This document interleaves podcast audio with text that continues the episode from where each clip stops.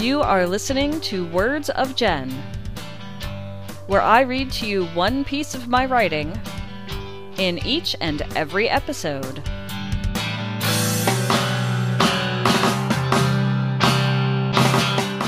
This is Jen, and you are listening to Words of Jen. This is episode number 75, and it is titled Busy, Busy, Busy.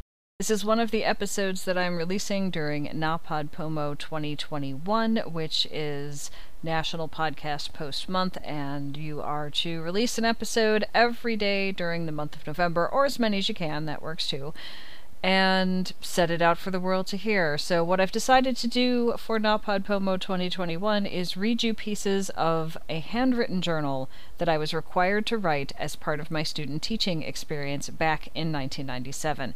So, I'm calling these the 1997 series. This one is titled Busy, Busy, Busy, and you'll see exactly why, and this is where some of the drama starts coming in. Thursday, September 4, 1997. What got done today? I got to read to the first graders today. They were very good listeners and seemed to enjoy being read to. Then I helped teach a second grade group about the first part of the Dewey Decimal System. We taught them that 000 through 099 is where to find unknown facts computers, world records, facts, Yeti, Loch Ness, UFOs. I got to read two poems, one about a Yeti and another about a Bigfoot and the kids looked at the covers of books on these subjects, as well as the librarian's Star Wars figures, to give an idea about 000 through 009. It worked really well and was lots of fun. I've been told I can come back at any time and help out. I'm also going to teach this librarian how to create bookmarks on the internet. Mr. D and I punched out the shapes for the geometric design that the kindergarten class will be doing. We did this for two of three schools. 3. I got my picture taken for the yearbook. I must remember to buy one of these, or maybe one from each school. 4. I tried the school lunch, tacos. Not bad. 5. I got the visual aids for the Egyptian slash papermaking lesson approved. 6. We also started preparing the paper for the papermaking lesson. We borrowed a shredder from the superintendent and went through enough of the scrap paper to do all the classes. We tore the shreds into smaller pieces, enough to get through the first day's worth of classes. Tomorrow I am bringing a blender. Reflection 1. Today, in one of the fifth grade classes, we had a problem a small one. The students were asked to write their names on their paper. One girl has the last name Bunn, B U N N, and the boys were making fun of her name, enough to make her cry. Mr. D disciplined the boys by speaking in a loud voice to them about how this was mean, that it was not funny, a person's name is their name, and, and no one's name is any funnier than anyone else's, it's just a name. This stopped it, and embarrassed some of the boys who were doing this. He then let the girl leave class to go get a drink and calm down. She did, and when she returned she appeared to be fine and got right to work. I think this was handled very well. I know my university, the teachers told us not to, quote, discipline a student in front of others so as not to embarrass the student. However, in a situation where they are actively attempting to embarrass, harass, or belittle or humiliate another student in class in front of the whole class, I feel this means is the only appropriate way to end this behavior. 2. In the same class, there is a student who speaks only Spanish. There is no aide, and the teacher speaks no Spanish. It happens that there are at least two students who are at least semi fluent in both English and Spanish. They translate, it works out. Flooding should help him learn some English, probably really quickly. So, what is flooding?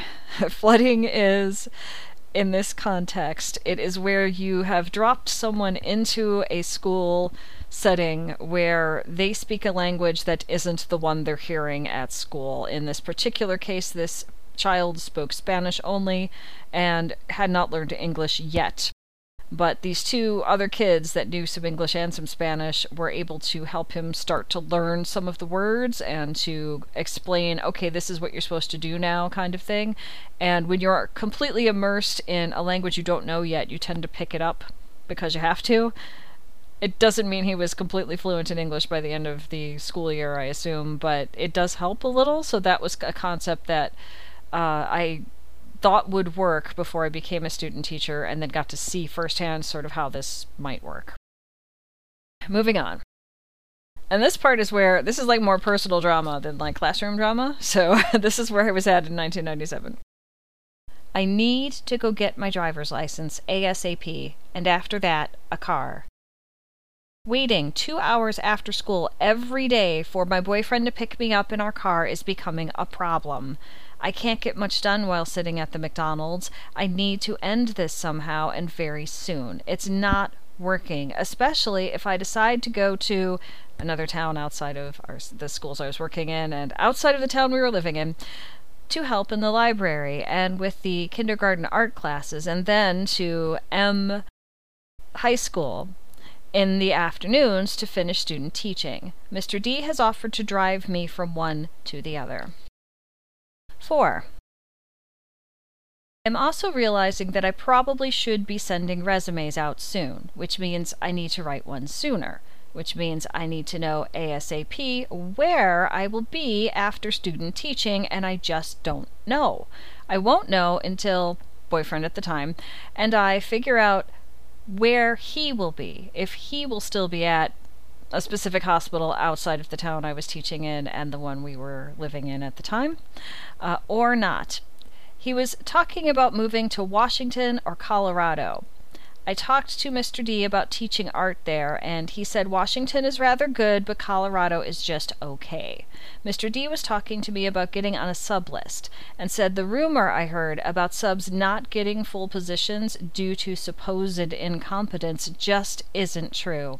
However, I can't even get on the sub list until I know where I'm going to be. This is another problem that needs to end now. I'm wondering just how teaching and the university I went to and boyfriend at the time uh, all and all else will work out. Right now I just don't know. I'm not entirely sure I want to leave this state. This is getting long, but what else am I going to do? I'm stuck waiting at the McDonald's for 3 hours.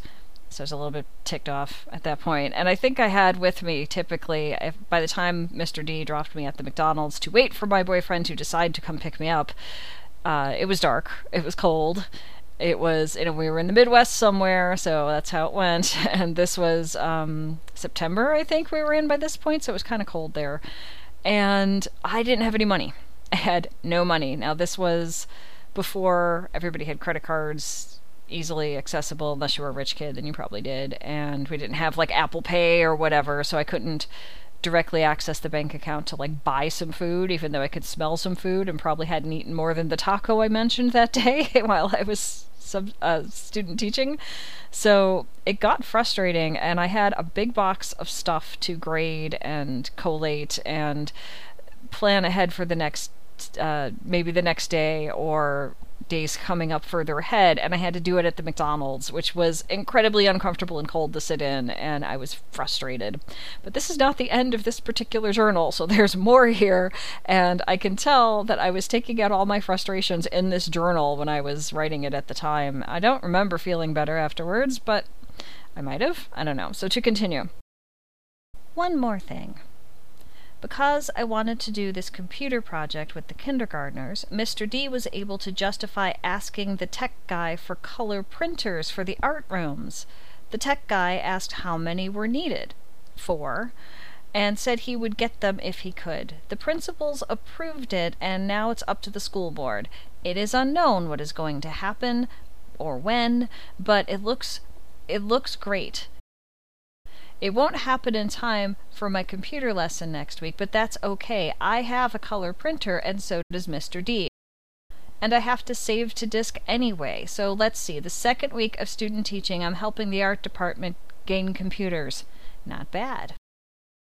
Okay, one more thing. These schools use a discipline system that involves check marks and names on the board. I don't remember the name of this system adversive discipline. It goes like this The first time a student misbehaves, the teacher writes his or her name on the board right as it happens, says nothing to the student, and continues with the lesson. Second time, student gets a check mark 15 minutes after school. Third time, another check mark 30 minutes after school. Next, student gets a note home, I think. Next time, gets sent to the principal's office. This is supposed to prevent wasting class time on discipline. There are problems with this system, in my opinion, and Mr. D's too. He doesn't use it. One problem is that the nature of an art class is freer than other classes, and sometimes it's great to have students talking and sharing ideas. Another problem is that by the first check mark, the student is spending 15 minutes after school, about half to one third of an art class time. 30 minutes equals all day of class or two thirds of class. A third problem is that if a student ends up staying after, his or her regular teacher ends up staying with the student, not me or Mr. D. It passes it off and it gives this, the wait till your father gets home impression.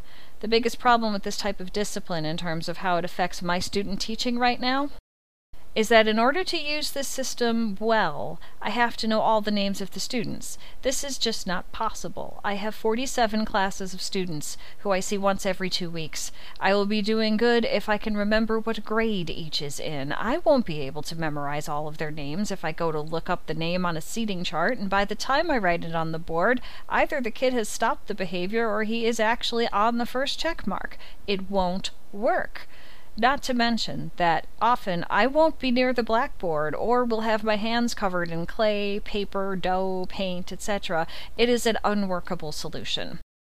For these reasons, we decided I won't use this checkmark system. Instead, I will do what Mr. D does ask the student or the class to stop doing whatever behavior is not acceptable. Get loud if the behavior has the potential to cause physical harm to the student or his or her classmates. Get loud if an incident like the one described above happens. Common sense. Wonder what my university will think about this. And that's where I'm going to leave off with this one because this is a little bit longer than before, but I was very frustrated at the time. This was not, as you could tell, my first uh, experience of sitting in a cold McDonald's for three hours waiting for my boyfriend to come get me. And um, I have much to say about that, but it doesn't all fit in the thing about this journal. But I did mention him in there specifically because I was really frustrated. I got to the point where I don't think I consciously recognized it at the time, but I was kind of ticked off that, you know, here's what I was doing. I was doing student teaching. This is what you need to do in order to become a teacher. And he knew I wanted to become a teacher, but he was so unhelpful with that in every way possible. It was almost passive aggressive. Now, he was working at a hospital doing IT stuff, I think, if I remember correctly, in a town that was not where the university was located or where we were living. So he had to drive out there and back, but that doesn't mean he couldn't have picked me up on the way or sent one of our other roommates out to pick me up, maybe, or something like that. And here I am in the McDonald's starving, and that wasn't healthy for me at all. But that's how it was going at that moment when I was writing that day's journal, and I'll bring you more of this in the next episode of Words of Jen 1997 series.